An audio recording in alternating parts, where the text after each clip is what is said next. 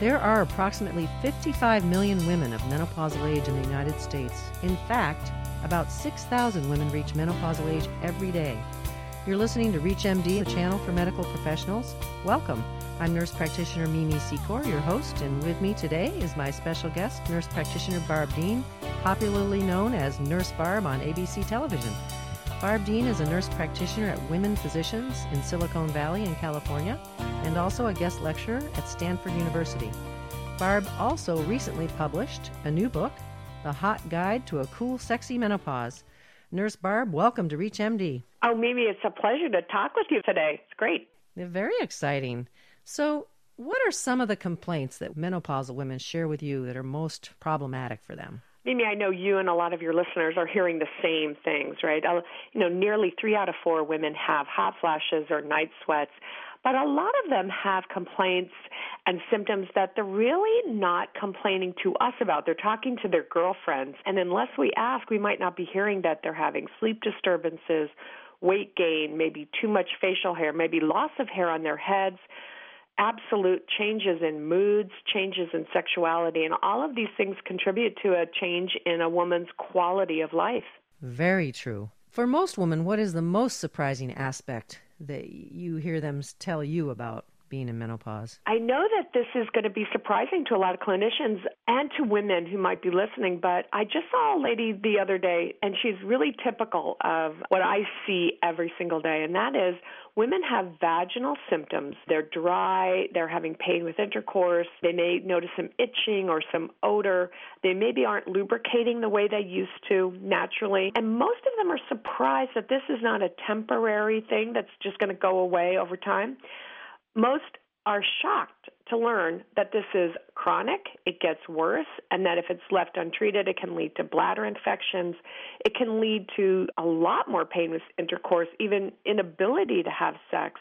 So I think vaginal dryness is, is the thing that we really have to lift the veil from and help women understand that this is not only treatable but it's preventable. Right, and they may not even know that this is something that's going to happen to them when they uh, enter menopause. It's true. I mean, a lot of them say, I didn't even know this was a thing. Right. You know, and, and I say, oh, yeah, what I like to do is try to anticipate it prior to menopause when women are perimenopausal and they're having irregular periods and they come in.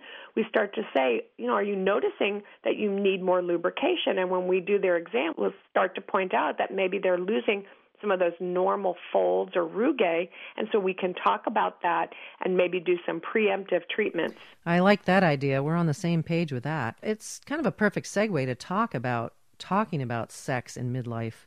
I know you do that every day. Do you have some pearls for our listeners? I sure do. I think the best thing to do is put on your listening ears. I heard my friend Mimi Secor say this once. you get two ears and one mouth, and that means you should be doing twice as much listening as talking. And so I think a lot of open ended questions when we talk about sex is really, really helpful. And the other thing is that most clinicians I know have not taken a lot of classes in sexuality. And so there's plenty of good resources out there, both online and at conferences. So if you're not comfortable, talking about sex, your patients notice that and they won't bring things up. And it's almost like you have a sign on your forehead. If you're willing to talk about sex, everybody will talk to you about sex. And so becoming more comfortable, just listening, maybe providing a few limited suggestions, that can really help a person. And Barb Dehn wrote a great book, The Hot Guide to a Cool, Sexy Menopause. And I've been reading that, and you've got lots of great pearls in there. Oh, thanks, Mimi. I know that sex, you know, for a lot of people, we think about sex as just, you know, kind of mechanical, you know, positioning, but there's a lot more to it. And we know that emotional intimacy goes with physical intimacy, especially at midlife. And so I put in the book a lot of information on how to talk to a partner uh, because there's one of the big issues that you see a lot, and I see a lot, is unresolved anger really gets in the way in the bedroom. Yes. And so having people begin to, to talk to each other about everything, whether it's taking care of, you know, grandparents or kids, helps with that uh, sexual intimacy and the emotional intimacy. And it can be building for years when the kids are growing and they don't have a lot of time with each other. That anger can build up in both parties. It sure can, and we all, all of us see that with women and men who sort of throw in the towel. They drop the kids off at college and they say, "Who the heck are you?" when they look at their partner as they're looking at their own mortality issues. They're thinking, "Well, do I really want to stick around for this or should I should I look elsewhere?" But most relationships can be repaired just with a few simple communication techniques like simply using I statements instead of you statements, you know.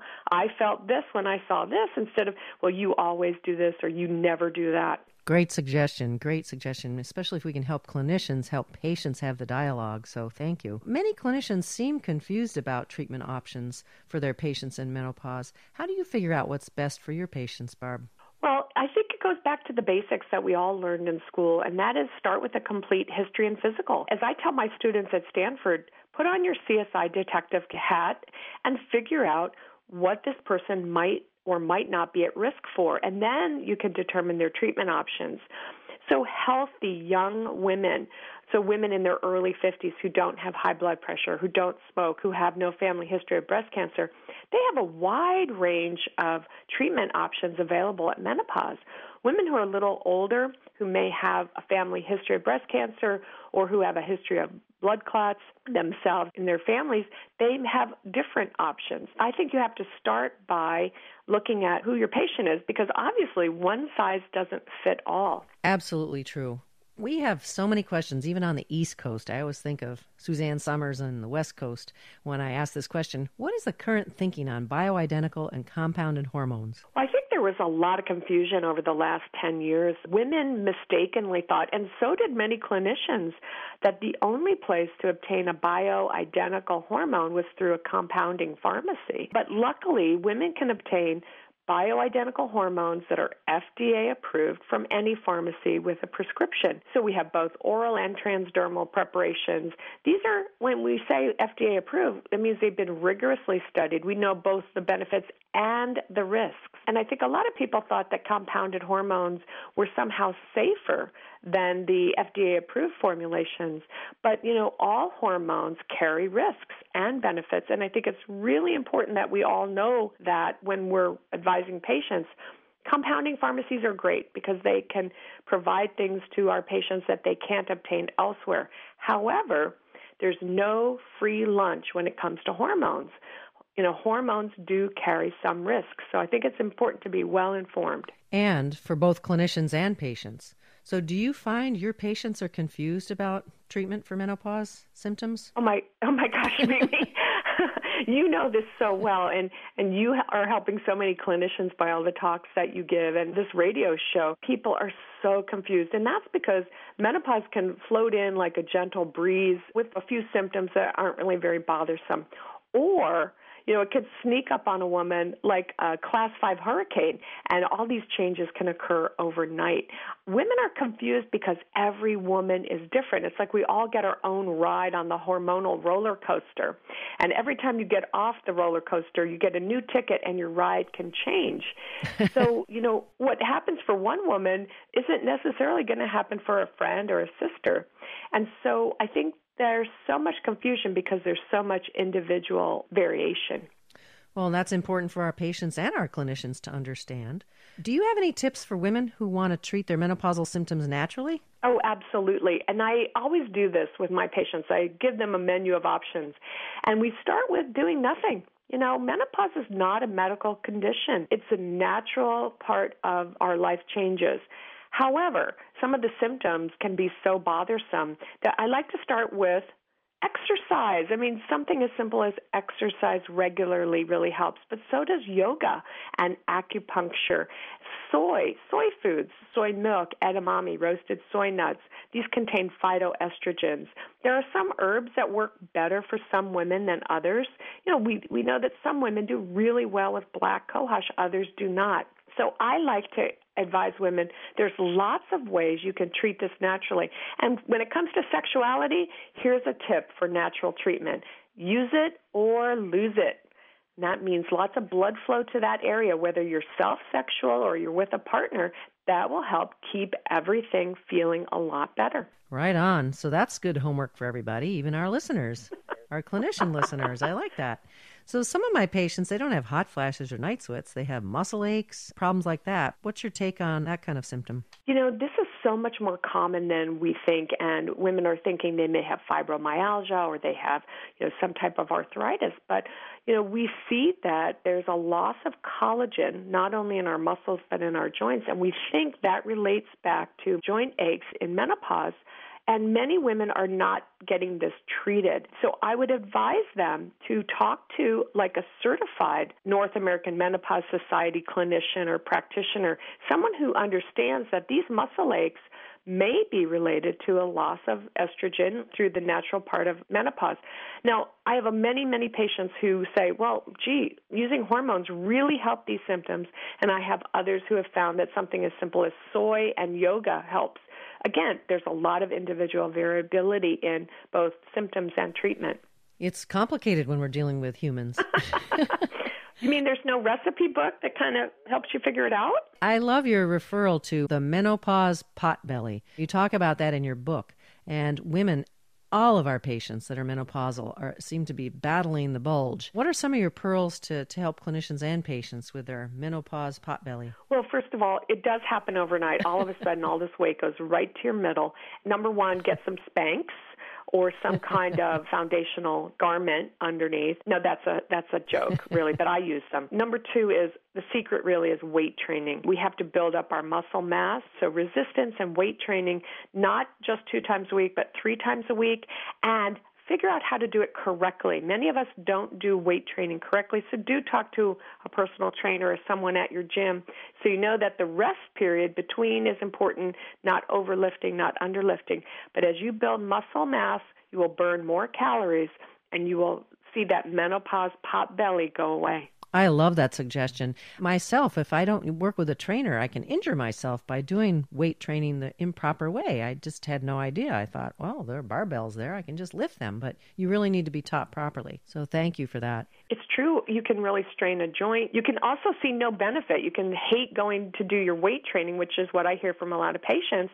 They hate it because they don't see any benefit. It's because they're not doing it properly. Exactly. And I have a confession. I wasn't doing mine properly either. and then my trainer said, you know, if you slow down and you use less weight, you'll actually do better for yourself. And I saw that almost immediately. That's awesome, Barb. Congratulations. What advice would you give other clinicians who want to care for midlife women and they would like to become more expert? I think that the first thing is to put on your listening ears, ask more open ended questions, but also I have to put in a plug for the North American Menopause Society or NAMS, N A M S dot org. They have a great conference, a lot of resources online for both women and clinicians. This is a place where you can learn a lot about how to care for menopausal women. I sure loved the meeting last year when we were all together and learning the latest on research before it's even published. Fantastic. Now, what about for women? To find a healthcare provider who's skilled in caring for menopausal women, Barb?